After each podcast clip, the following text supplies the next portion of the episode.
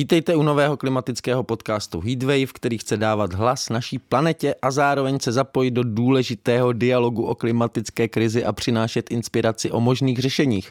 Chceme vám touto sérii přinést hlubší vhled do současného stavu našeho klimatu a představit nápady, projekty a inovace, které se snaží tuto globální výzvu překonat.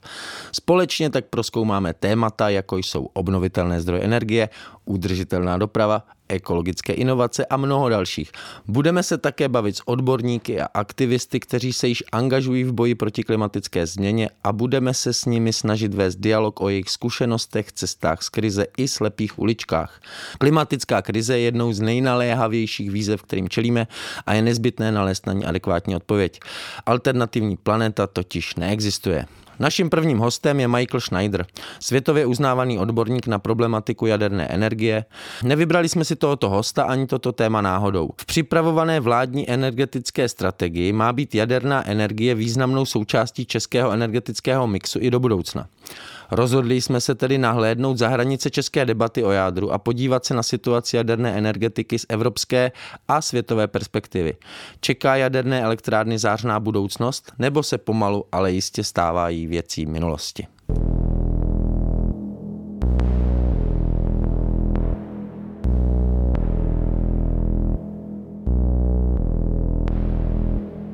Mohl byste nám říct něco o současném stavu jaderné energetiky ve světě a o tom, jak ji vnímáte? Dochází celosvětově k útlumu jaderné energetiky, nebo jsme naopak svědky její renesance? Maybe I'll start by saying I've been working on this these issues for over 40 years. And what I see now Možná začnu konstatováním, že touto problematikou se zabývám více než 40 let a to, co dnes pozoruji, je prostě ohromující. Je to obrovská propast mezi vnímáním jaderného sektoru, jaderného průmyslu a aktuálním stavem, tendencemi a realitou. Je to jako žít ve světě fantazie. Debata o jaderné energetice zdá se fakta nepotřebuje a právě to je cílem naší zprávy o stavu jaderného průmyslu ve světě. Je to materiál pro debatu, ale pokud se diskutuje o technologiích nebo politických možnostech, je zásadní, aby se lidé především shodli na určitých základních faktech. Myslím, že je to naprosto zásadní, protože jinak je to tak trochu nesouvislá diskuze o myšlenkách nebo názorech, které ale nejsou podloženy fakty. Takže jsem velmi šokován současným stavem mezinárodní diskuze o jaderné energii, protože je prostě odtržená od reality. A to je první bod. Ale abychom si udělali představu o tom, jaký je stav a jaké jsou trendy. Ve skutečnosti se jedná o odvětví, které je již dlouhou dobu v úpadku. V roce 2021 poprvé po 40 letech klesl podíl jaderné energie na komerční výrobě elektřiny pod 10% Dosáhl svého vrcholu Relativní význam tohoto příspěvku k výrobě elektřiny dosáhl svého maxima v roce 1996, kdy činil přibližně 17,5% Od té doby však klesl pod 10 Vezmeme-li v úvahu různé další ukazatele, například výrobu elektřiny, dosáhla jaderná elektřina svého vrcholu v roce 2006. Počet provozovaných reaktorů dosáhl svého maxima v roce 2002, tedy před více než 20 lety. A od té doby počet reaktorů klesá. Počet nových připojení k síti dosáhl svého maxima v polovině 80. let 20. století nejvyššího počtu rozestavených reaktorů, jak vyplývá ze statistik, bylo dosaženo v roce 1979 a to včetně zahájených staveb. Počátek výstavby nových jaderných reaktorů dosáhl vrcholu v roce 1976. Tyto milníky poskytují stručný přehled historie jaderného průmyslu. Dnes je oprávněné se ptát, zda jsme již překonali vrchol jaderné energetiky. Na základě většiny ukazatelů se zdá, že se jedná o odvětví, které výrazně zestárlo. Průměrné stáří jaderných reaktorů se v jednotlivých zemích liší, ale v celosvětovém měřítku je to nyní více než 30 let, přibližně 32. Máme však země, jako jsou Spojené státy, které stále vlastní největší jadernou flotilu na světě. Průměrné stáří jejich reaktorů je 42 let.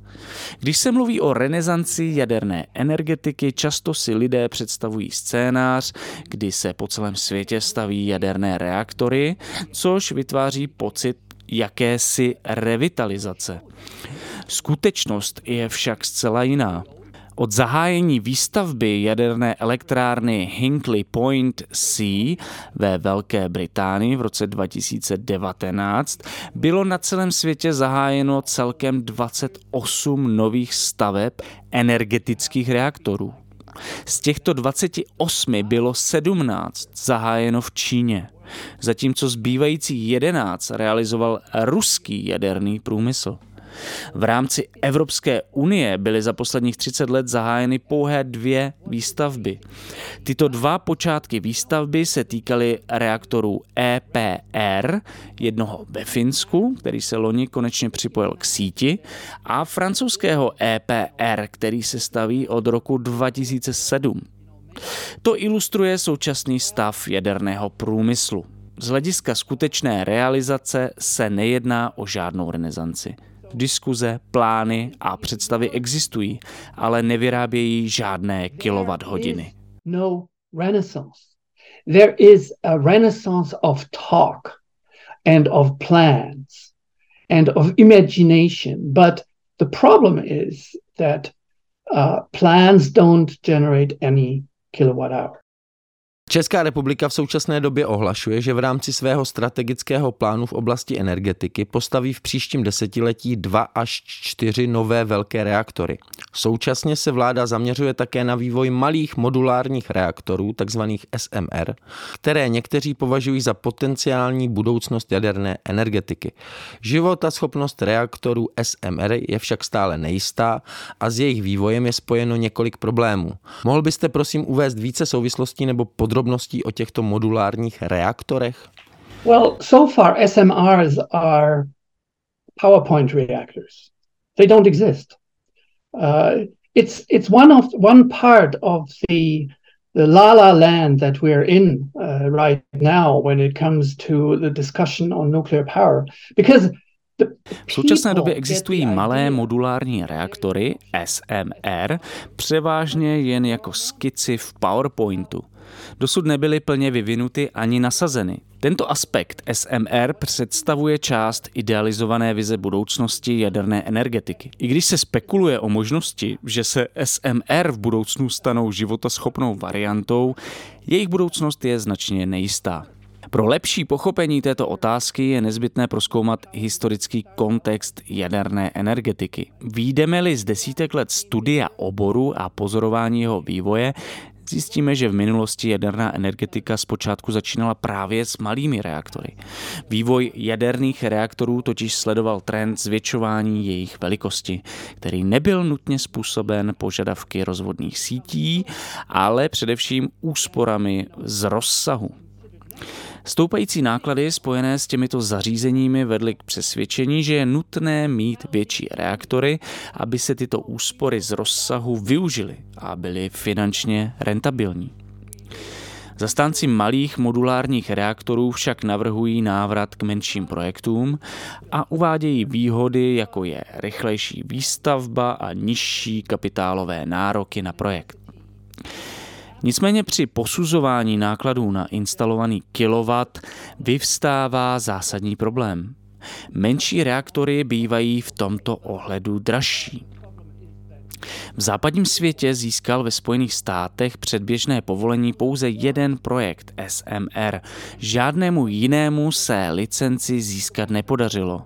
Projekt New Scale se vyznačuje tím, že má generální licenci, i když s určitými úpravami, které zvýšily jeho výkon z 50 MW na 77 MW. Tato předběžná licence však od ledna 2023 už není platná. Společnost New Scale následně podala novou žádost o licenci, kterou regulační orgány považovaly za nedostatečnou a zamítli. Tento případ představuje nejpokročilejší licenční řízení pro SMR v západním světě. Zdůrazňuje skutečnost, že vývoj a licencování nového projektu může trvat desítky let. Jako příklad uveďme případ evropského tlakovodního reaktoru EPR. Jeho vývoj byl zahájen jako reakce na havárii v Černobylu v roce 1986. Francouzští a němečtí odborníci spolupracovali na vytvoření nového projektu, který zahrnoval nejlepší prvky ze stávajících návrhů. Je důležité si uvědomit, že EPR není zcela nová koncepce, ale spíše upravený návrh vycházející z předchozích konstrukcí. Časový harmonogram realizace EPR byl však rozsáhlý.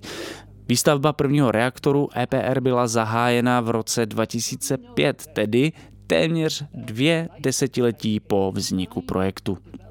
Původně plánované zahájení provozu v roce 2009 nakonec znamenalo spuštění reaktoru až v roce 2022 tedy výrazné spoždění o 17 let oproti původnímu cílovému datu. Tato spoždění potrhují neodmyslitelné problémy a složitosti spojené s vývojem a realizací jaderných reaktorů. Slouží jako připomínka toho, že i v případě projektu založeného na existující technologii mohou nepředvídané překážky a prodloužené lhůty významně ovlivnit realizaci projektu jaderné energetiky. Podobné zkušenosti lze pozorovat u reaktorů, jako je Flavy ve Francii, který není v provozu dodnes. Tyto příklady ukazují, že proces spuštění jaderného reaktoru může trvat více než 10 let. Proto je představa, že jsme v současné době uprostřed vývoje řešení, které bude mít významný dopad na změnu klimatu, jednoduše nereálná. Klíčovým bodem není to, zda je někdo pro jadernou energii nebo proti ní, ale spíše skutečnost, že tyto nové reaktory nelze v současné době postavit, protože neexistují. Časový plán jejich vývoje zůstává nejistý a nic nenasvědčuje tomu, že by průmysl postupoval rychleji než v případě předchozích licencovaných projektů. It's it's just not realistic. It's and again, it's whatever you think about it, it's irrelevant It's not an option. S ohledem na dekarbonizaci nemusí být výstavba nových jaderných elektráren praktická kvůli velkým časovým a finančním investicím. Někteří však namítají, že úplné odstavení stávajících reaktorů po vzoru Německa může být příliš ukvapené. Místo toho navrhují zachovat v současnosti provozované reaktory jako součást energetického mixu a zaměřit se převážně na obnovitelné zdroje energie. Well, what is what is at stake? I mean, if we're talking climate crisis or climate emergency. We have been using the term now climate emergency. Při posuzování reaktorů, které jsou v současné době v provozu, se do hry dostává naléhavost klimatické krize. Pojem klimatická nouze znamená nutnost okamžité akce.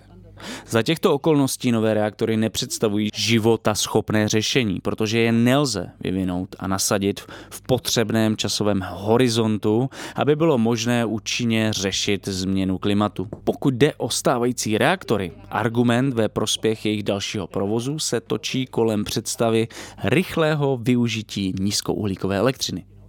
Je však důležité poznamenat, že debata o prodloužení životnosti těchto reaktorů v Německu předpokládala, že prodloužení jejich licencí se bude automaticky rovnat pokračující výrobě elektřiny.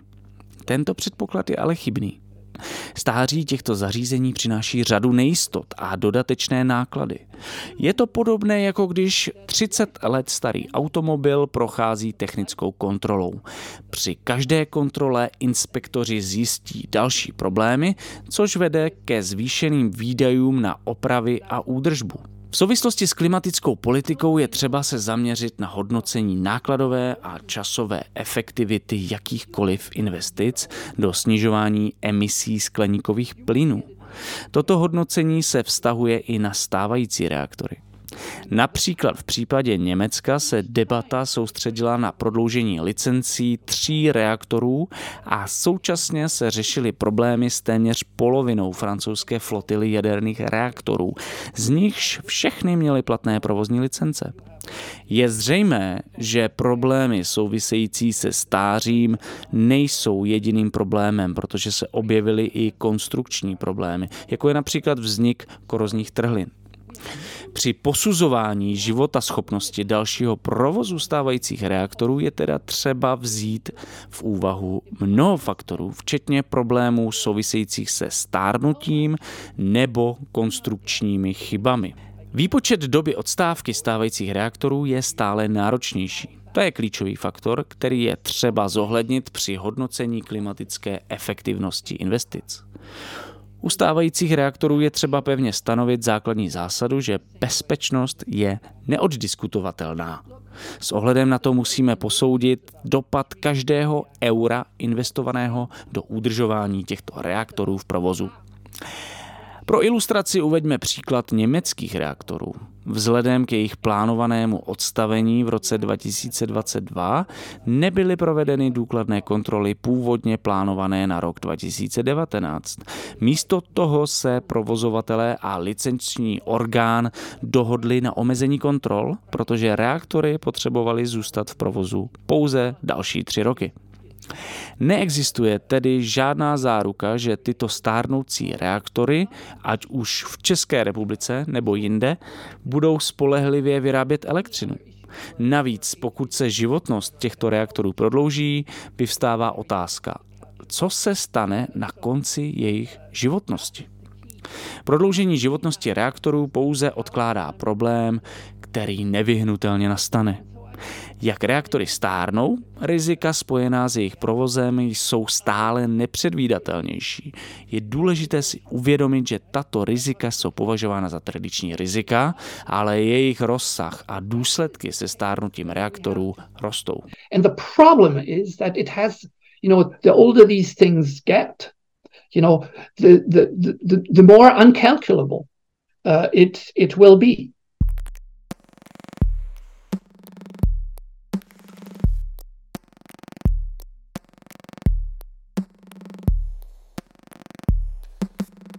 Dnes jsme si už docela dobře vědomi známých rizik spojených s jadernou energií, ale zdá se, že změna klimatu přináší do tohoto odvětví další výzvy. Jak jste už zmínil, Francie se potýká s problémy se svými jadernými reaktory v důsledku sucha a nízkých hladin řek, což představuje pro jaderné elektrárny v této zemi problém. To mě vede k zamyšlení. Zda se v důsledku změny klimatu objevují nové typy rizik a výzev pro jadernou energetiku, ať už přímých nebo nepřímých. Měli bychom se tohoto vývoje v blízké budoucnosti obávat? Absolutely not in the near future today because uh, you know what we're what we're seeing is Uh, you know, on one hand we have water issues. Hmm, dokonce ani v blízké budoucnosti. Už dnes jsme svědky různých výzev souvisejících s jadernou energií a změnou klimatu. Jak jste zmínil, jedním z významných problémů je nedostatek vody. Jaderné elektrárny potřebují značné množství vody, zejména pokud využívají chladící věže. Dopad na vodní zdroje se liší u pobřežních a vnitrozemských reaktorů, stejně jako u reaktorů s chladícími věžemi nebo bez nich. Kromě toho představuje změna klimatu řadu dalších problémů. V současné době se například nacházím v Kanadě, kde jsem zažil dopady lesních požárů. Požáry a s nimi spojené teplo a kouř představují významné riziko pro jaderné elektrárny umístěné v těchto oblastech. Nepříznivé dopady mají také extrémní povětrnostní jevy, jako jsou záplavy a bouře. Zatímco ztráty hodin ve Francii v důsledku problémů souvisejících s klimatem jsou v současné době relativně nízké ve srovnání se stárnutím a technickými problémy, významným faktorem je krátkodobý dopad, který může nastat. Proto je zásadní zabývat se těmito novými riziky a výzvami, které změna klimatu v souvislosti s jadernou energií představuje. Tyto obavy se navíc mohou týkat celé řady reaktorů. I když ztráta výroby nemusí být významná, kapacita ovlivněna být může. Například ve Francii jsme již byli svědky případů, kdy bylo 10% instalované jaderné kapacity nedostupné kvůli dopadům klimatu. Těchto 10% je významné číslo, když doba nedostupnosti není dlouhá. Je však zřejmé, že se tyto okolnosti budou časem zhoršovat. Kromě změny klimatu je třeba vzít v úvahu i další problémy. Pokud se jedná o 40 let starou jadernou elektrárnu, znamená to, že její konstrukce pochází z doby před nejméně 50 lety. V 70. letech jsme žili v jiné technologické éře a proto narůstají obavy o bezpečnost. Vezměme si například nástup bezpilotních letadel. Žádná jaderná elektrárna nebyla navržena se záměrem odolat útokům dronů. Ani jedna. Existuje tedy řada oblastí, kde návrhy ze 70. a 80. let minulého století nepočítají s dnešními okolnostmi. No, not one, you know. So there's many other areas where, you know, the the design uh, you know, of the, the 1970s and 1980s does not take into account the current situation. To mě přivádí k dalšímu tématu, kterému se věnuje výše zmíněná zpráva z loňského roku a tím je vztah jaderné energie a války. Tato otázka si získala pozornost během ruské invaze na Ukrajinu, zejména pokud jde o jadernou elektrárnu v Záporoží, která je v současné době pod ruskou okupací. Objevily se zprávy o potenciálně nebezpečných ostřelovacích incidentech v okolí elektrárny. Vypadá to, že kombinace války a jaderné energie tedy představuje významnou hrozbu, kterou má mnoho lidí tendenci podceňovat. Mohl byste poskytnout váš pohled na bezpečnost jaderných elektráren nejen na Ukrajině, ale celosvětově v době války nebo konfliktu? Well, there is there is again no nuclear power plant that has ever been designed to operate in warlike situations. None. Um, now, to clarify what what does this this actually mean? Pro upřesnění je třeba uvést, že podmínky nezbytné pro bezpečný provoz jaderné elektrárny zahrnují velmi složitý systém, zahrnující konstrukci, údržbu, inspekce, kontrolu a odborné znalosti kvalifikovaného personálu. K tomuto vysoce regulovanému prostředí přispívá řada faktorů. Provoz jaderné elektrárny je vzhledem ke specifickým postupům a úkolům ze své podstaty velmi komplexní. Vyžaduje dodržování přísných protokolů a pokynů. Ve válečné situaci je však provozování jaderné elektrárny podle všech zavedených pravidel a předpisů velmi náročné.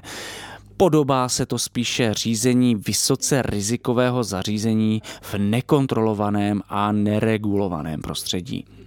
V takové situaci by mělo být na prvním místě duševní zdraví a mentální integrita zodpovědných osob. Jaderné elektrárny zkrátka řídí lidé a lze si jen představit, jakou psychickou zátěž to pro personál představuje. Pracují v mimořádně náročných podmínkách, včetně absence komunikace se svými rodinami, sousedy a přáteli. Nejistota ohledně bezpečnosti a životu jejich blízkých představuje značnou psychickou zátěž. Vzhledem k dlouhodobému a trvalému stresu, kterému jsou jednotlivci za takových okolností vystaveni, je nezbytné se zamyslet nad života schopností provozu takového zařízení. Z technického hlediska je navíc důležité si uvědomit, že jaderné elektrárny vyžadují nepřetržitý přístup k chladící vodě bez ohledu na jejich provozní stav. I když je elektrárna odstavena, zůstává v ní zbytkové teplo, které dosahuje přibližně 7% jejich výkonu. 7%. To je obrovské množství tepla, které je potřeba průběžně odvádět. Nezaniká úplně, ale postupně se v průběhu času snižuje. Vyhořelé palivo je však nezbytné stále chladit. To vyžaduje elektrickou energii k pohonu čerpadel a cirkulaci vody. Pokud tak neučiníte, může dojít k přehrátí, což může vést k tomu, že se palivo poškodí, zničí nebo případně vzplane. Když je reaktor v provozu, je nezbytné zajistit správné chlazení. Nezapomínejme, že kromě záporožské lokality jsou na Ukrajině ještě další tři lokality s celkem devíti reaktory, zatímco reaktory v Záporoží údajně nejsou v současné době v provozu, v zemi jsou stále aktivní reaktory. Pokud je reaktor v provozu a ztratí chlazení, může dojít k jeho rozstavení. Pokud dojde k přerušení dodávky elektřiny, stačí u aktivního reaktoru k jeho rozstavení jedna hodina. U neprovozovaného reaktoru je tato doba delší. I během této doby musí být palivo chlazeno, ale doba trvání se může lišit v závislosti na umístění paliva a době, po kterou bylo mimo reaktor. Přesto se stále jedná o mimořádně nestabilní situaci. Je důležité, aby si lidé uvědomili, že nejzranitelnějšími aspekty jaderné elektrárny jsou nepřetržité dodávky vody a elektřiny. Tyto faktory hrají klíčovou roli při udržování stability a předcházení katastrofickým událostem.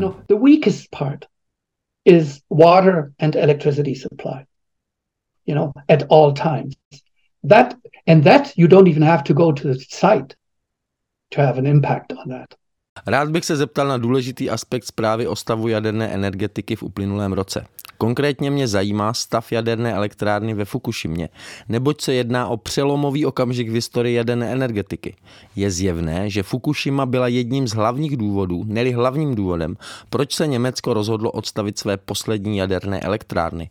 Posloužila jako významný katalyzátor a zásadní zlom. Teď by mě ale zajímalo, jaká je vlastně současná situace ve Fukushimě a co můžeme očekávat od této oblasti v budoucnu. Yeah, in, in, in a few words, the uh, the situation we are now um, 12 years after the disaster began. Situace ve Fukushimě zůstává i 12 let po havárii nestabilně nevyřešená. Současný způsob chlazení rozstavených jader tří postižených reaktorů vyžaduje nepřetržitý přísun chladící vody. Část této vody však uniká trhlinami do suterénu reaktorových budov, což vyžaduje její neustálé doplňování. Tato voda je vysoce radioaktivní. Pod budovami reaktorů se nyní nachází přibližně 100 tisíc metrů krychlových vody, na kterou nebyly tyto budovy dimenzovány. Část této vody je očerpávána, částečně dekontaminována a znovu vháněna do reaktoru. Množství se liší, ale stále se doplňuje více než 100 metrů krychlových denně. V důsledku toho je na místě uskladněno obrovské množství kontaminované vody v celkovém objemu přibližně 1,3 milionu tun. Je důležité si uvědomit, že i když část vody projde dekontaminací, neznamená to, že se stane zcela čistou a bezpečnou. Nejméně tři čtvrtiny vody skladované na místě vyžadují další dekontaminaci, někdy i několikanásobnou, aby byly splněny zákonné požadavky pro případné vypuštění do oceánu. Japonská vláda se rozhodla tuto vodu dekontaminovat, naředit a vypustit do moře. Očekává se však, že tento proces, včetně odstranění radioaktivních izotopů, jako je tritium, potrvá nejméně 30 let. Získání tritia radioaktivního izotopu vodíku je náročné a náklady na jeho získání by byly neúměrně vysoké. Navzdory rozsáhlým protestům sousedních zemí, nevládních organizací a rybářských odborů se japonská vláda snaží problém řešit vypouštěním kontaminované vody. Další dlouhodobou výzvou je odstranění zbývajícího rozstaveného paliva, takzvaného kória, což vyžaduje konstrukci robotů schopných ho rozebrat a odstranit. Dokud tento úkol nebude dokončen, bude situace ve Fukushimě nadále nestabilní a bude nutné provádět průběžná chladící opatření. Kromě toho se do elektrárny vstřikuje inertní plyn, aby se zabránilo případným vodíkovým výbuchům. Kromě toho je oblast náchylná k častým silným zemětřesením, což situaci dále komplikuje. Desetitisíce lidí se do postižené oblasti stále nemohou vrátit. Termín návrat je ostatně zavádějící, protože mnoho domů zůstalo neobydlených po celých 12 let a dnes jsou z nich v podstatě ruiny. Stejně tak se výrazně proměnilo i životní prostředí. Příkazy k evakuaci byly zrušeny především z ekonomických důvodů, protože vláda a provozovatelé po zrušení příkazů zastavují finanční podporu. Mnoho lidí se tak ocitá v nejisté situaci, kdy se nechtějí vrátit, ale nemají prostředky na to, aby se uživili jinde. Závěrem tak můžeme zhrnout, že Fukushima se i nadále potýká se značnými problémy, pokud jde o kontaminaci vody, odstranění paliva a celkovou stabilitu lokality. Očekává se, že proces vyřazování reaktorů z provozu bude trvat několik desetiletí a dlouhodobé dopady na životní prostředí a místní komunity se teprve projeví uh, problematic situation because they don't want to go back, but they don't have any financial means anymore uh, to, to survive elsewhere. Přesto se mi zdá fascinující, nebo mě alespoň velmi překvapilo, že Japonsko zřejmě neopustí svůj program produkce jaderné energie. A nejen Japonsko, ale zmínil jste již některé další azijské země, jako je především Čína nebo Indie které plánují rozšíření svého jaderného potenciálu a výstavbu jaderných elektráren. Jak jste již zmínil, v Evropě se téměř žádné nové jaderné reaktory nestaví, ale v Číně nebo Indii a dokonce i v Rusku je situace poněkud odlišná.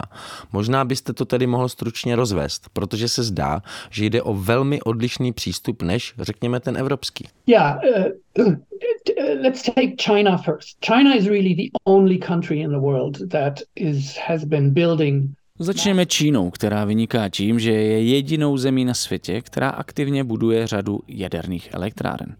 Za posledních 20 let došlo k výraznému poklesu celosvětového parku reaktorů. Výjima Číny o přibližně 50 bloků. Naproti tomu Čína svou jadernou kapacitu neustále rozšiřuje a v současné době je na druhém místě na světě hned za spojenými státy a v počtu provozovaných reaktorů předstihla Francii. V současné době Čína provozuje 57 reaktorů a vyrábí značné množství jaderné elektřiny. Pozoruhodný je i přístup Číny k rozšiřování jaderné energetiky, která výstavbu jaderných elektráren začlenuje do svých širších plánů rozvoje infrastruktury. Pro ilustraci. V roce 2022 Čína přidala 2,2 gigawattu 2200 MW nové jaderné kapacity, přičemž spustila tři reaktory. Jednalo se o jeden menší reaktor a dva standardní reaktory o výkonu 1000 MW. Pro srovnání, ve stejném období Čína přidala přibližně 125 gigawatů solární a větrné energie. Skutečnost je tedy taková, že v Číně přibylo 2,2 gigawatů jaderné kapacity ve srovnání se 125 gigawaty solární a větrné energie. Čína měla původně ambiciozní plány na rozšíření jaderné energetiky, ale poté, co byla hluboce otřesena havárií ve Fukushimě, je omezila. Čínská společnost díky této události do značné míry poznala potenciální rizika spojená s jadernou energií.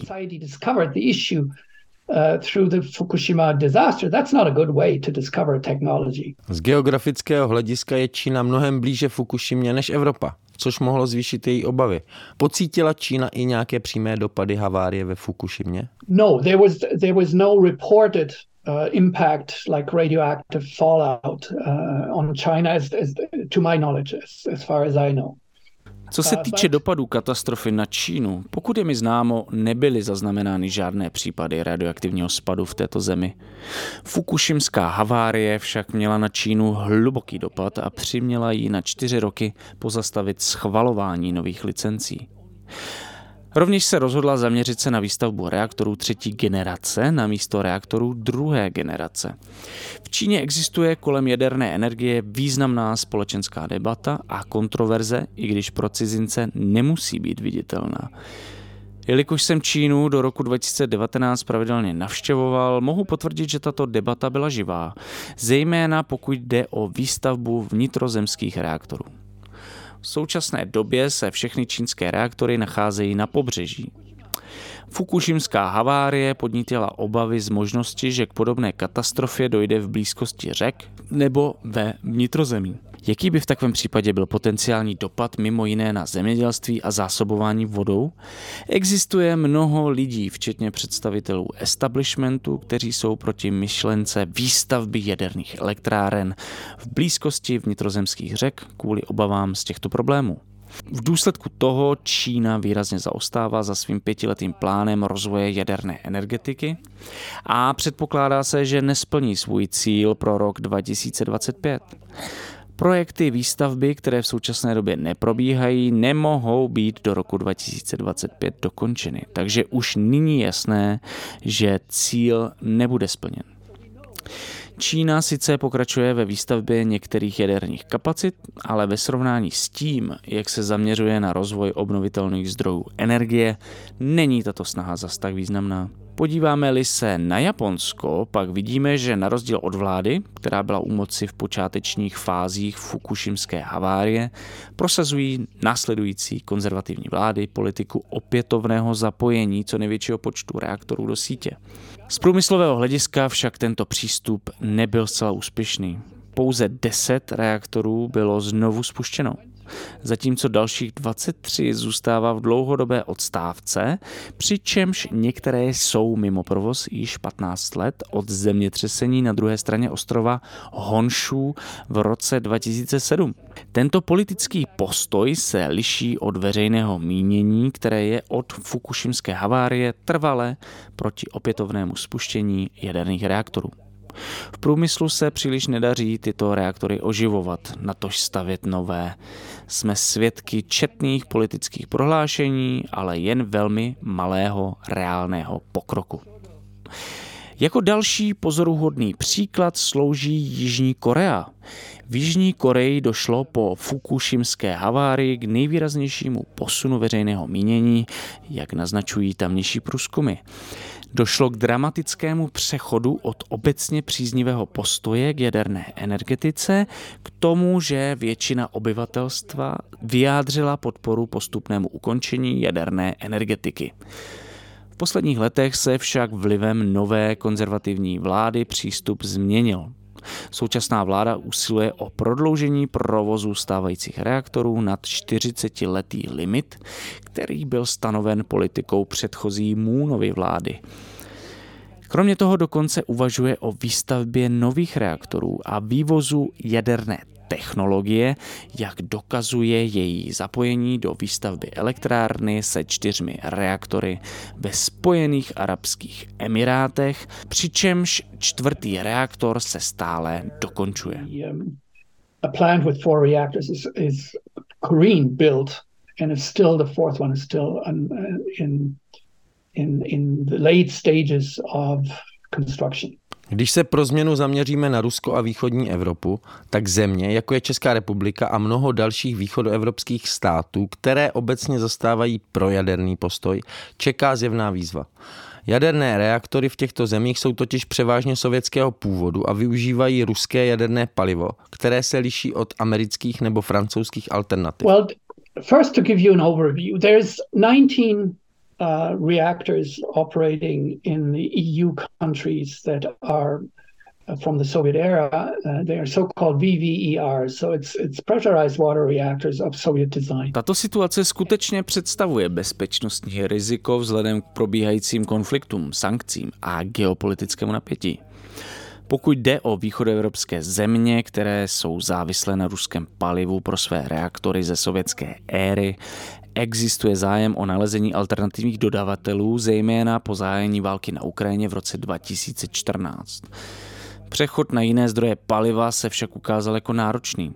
Například společnost Westinghouse se pokusila vyrobit palivo pro reaktory VVER 1000, ale nepřineslo to uspokojivé výsledky, což vedlo české provozovatele k návratu k ruskému palivu. V současné době je vyvíjen silný tlak na zvýšení kapacity výroby paliva společnosti Westinghouse a zapojení dalších dodavatelů, kteří by poskytli alternativní palivové varianty. Pokud je mi však známo, žádný z 15 reaktorů VVER 440 nevyužívá palivo od jiného než ruského dodavatele. Zásadní je vzít v úvahu, že výroba paliva pro reaktory ruské konstrukce by vyžadovala autorské smlouvy a souhlas ruské strany s podmínkami převodu licencí. Udělení licencí jiným společnostem, které by tyto země učinilo nezávislými na projektech ruského původu, nemusí být v souladu se zájmy ruské strany. V prosinci 2021 podepsali společnosti AOME a Rosatom dlouhodobou strategickou dohodu, která výslovně zahrnuje výrobu paliva jako součást jejich spolupráce. Tato dohoda dále podtrhuje vztah mezi společnostmi z EU a ruskou stranou. Diplomatické důsledky této situace jsou zajímavé. Například náměstek generálního ředitele Mezinárodní agentury pro atomovou energii MAAE zastával v minulosti funkci v Rosatomu a v MAAE je zodpovědný za jadernou energetiku. Kolize těchto funkcí vyvolává otázky a obavy ohledně možného střetu zájmů a nedostatečné kontroly nebo spochybňování tohoto uspořádání. Kromě toho je pozoruhodné, že všech 11 staveb zahájených v různých zemích od roku 2019 realizují ruské subjekty.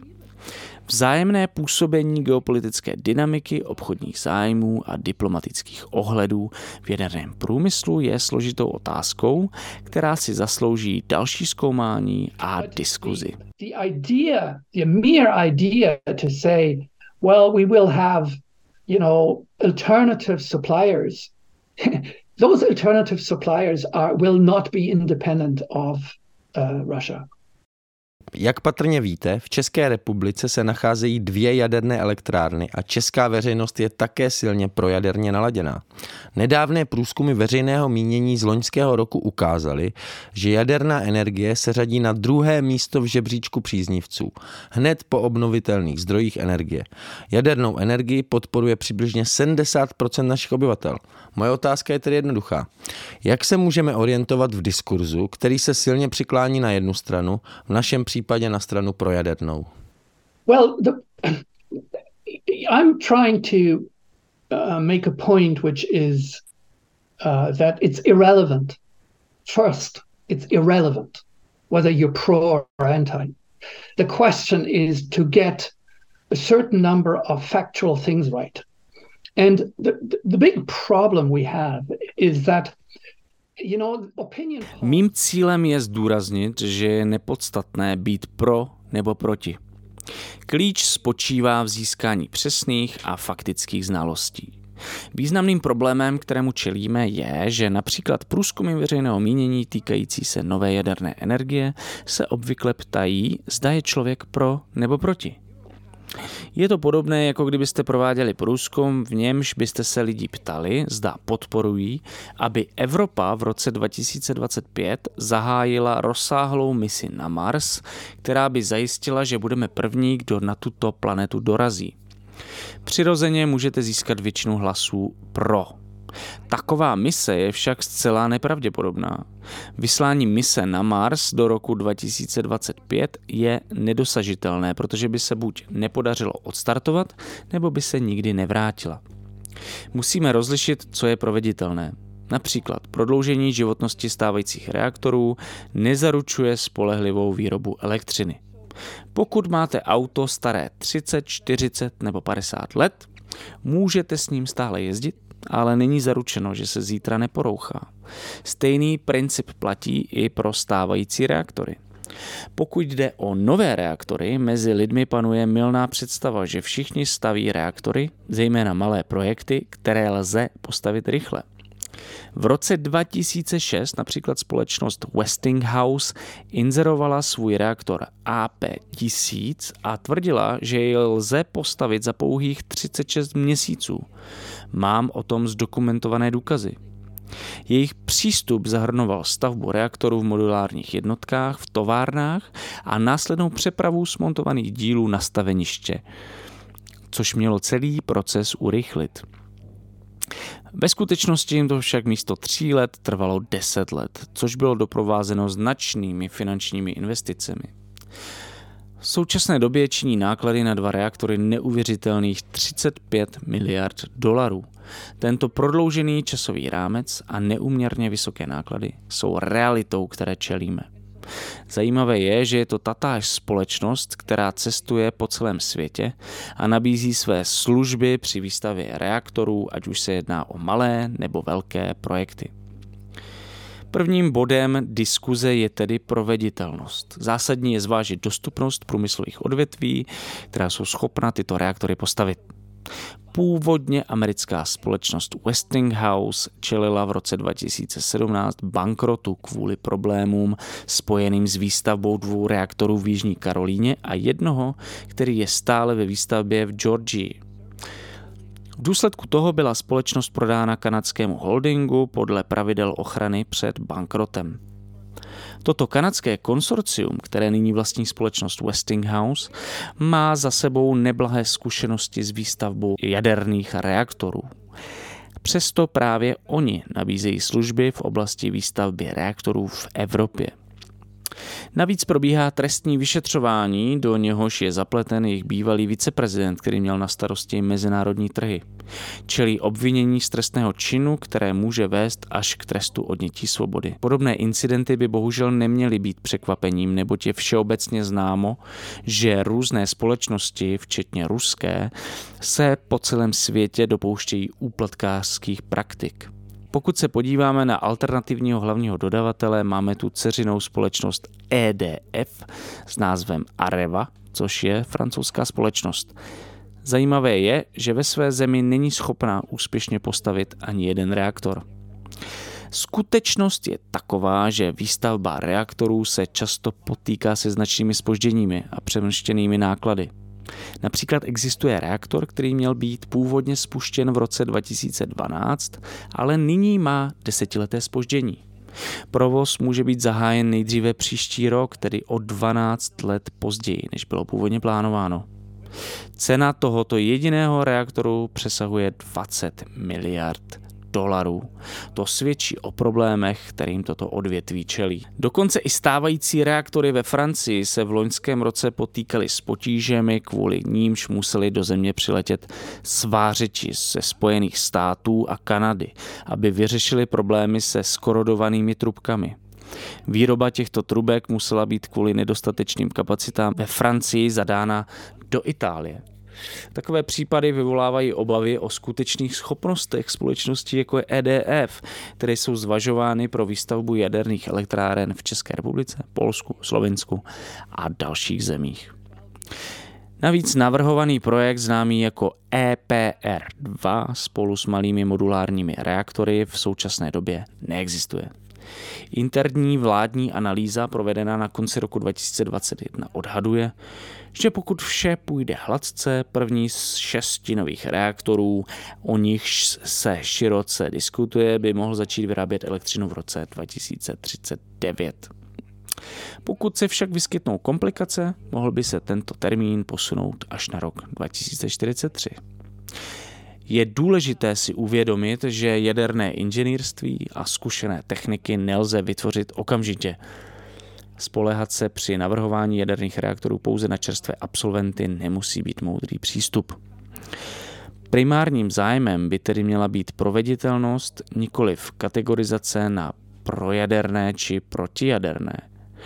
Musíme posoudit, co je skutečně možné a čeho lze dosáhnout v rámci přiměřených nákladů. Teprve potom můžeme vést společenskou debatu o našich rozhodnutích. Bohužel převažující manipulace v tomto odvětví zůstává významným problémem, který nelze ignorovat.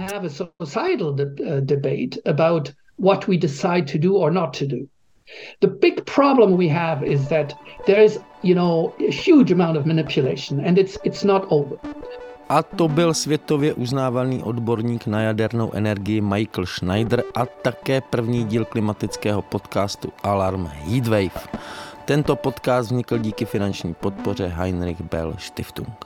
Těšte se na další díl. thank you